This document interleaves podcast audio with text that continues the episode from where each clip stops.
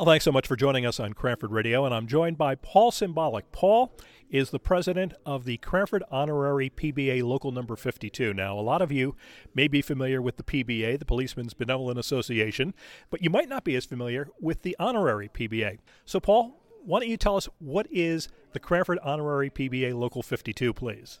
The Honorary PBA 52 is a group of citizens like you and me. I happen to be a retired Cranford police officer and I retired in 2005. Past years, we had an honorary PBA, and it went defunct for one reason or another.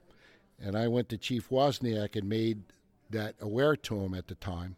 And in 2016, after Father McGovern passed away from uh, St. Michael's Church, I realized that we didn't have a police chaplain, nor did we have an honorary PBA. Now, the PBA is an organization of civic minded people who are just ordinary citizens who have ties with or work in Cranford or just like Cranford and they want to support the police. And that's our main goal.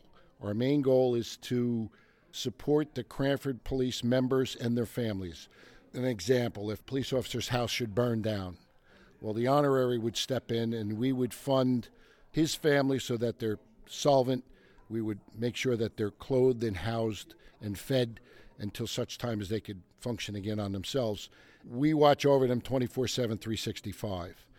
Chief Wozniak was instrumental in getting our clergy because since we didn't have a clergy with the diverse climate that we have in this country now, we couldn't do just one religion. So the chief formed a coalition of clergy. So now all faiths are represented. So when an officer he or she needs spiritual counseling or guidance or whatever, we have within Cranford almost all faiths that can help out the officer and his family or her family. We do simple things. Ray Schwartz, who was the young lad who succumbed to uh, brain cancer, we helped fund the funeral.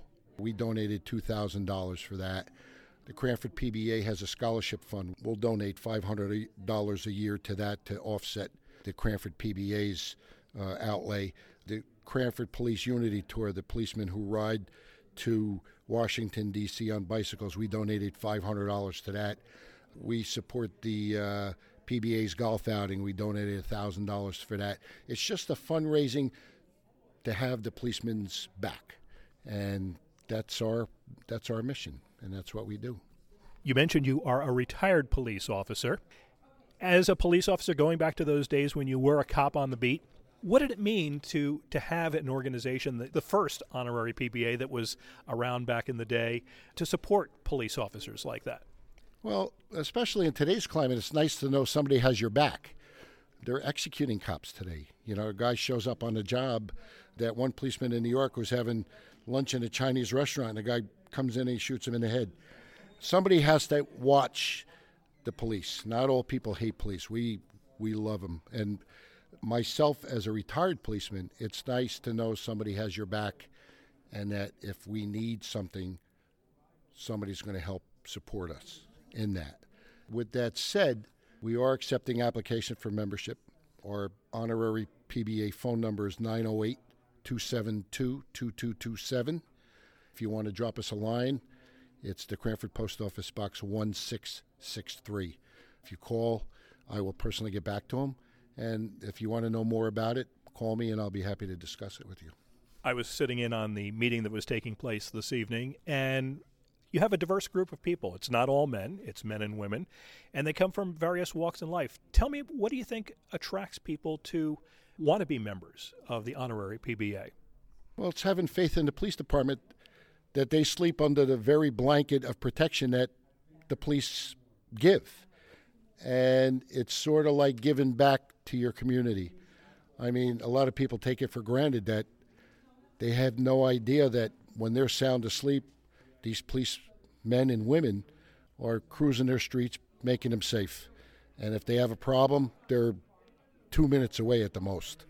And to give back to say thank you. I think that's what it's all about, you know. Going back again a little bit to your experience as a police officer, I believe you retired in, in 2005. When did you come on the force?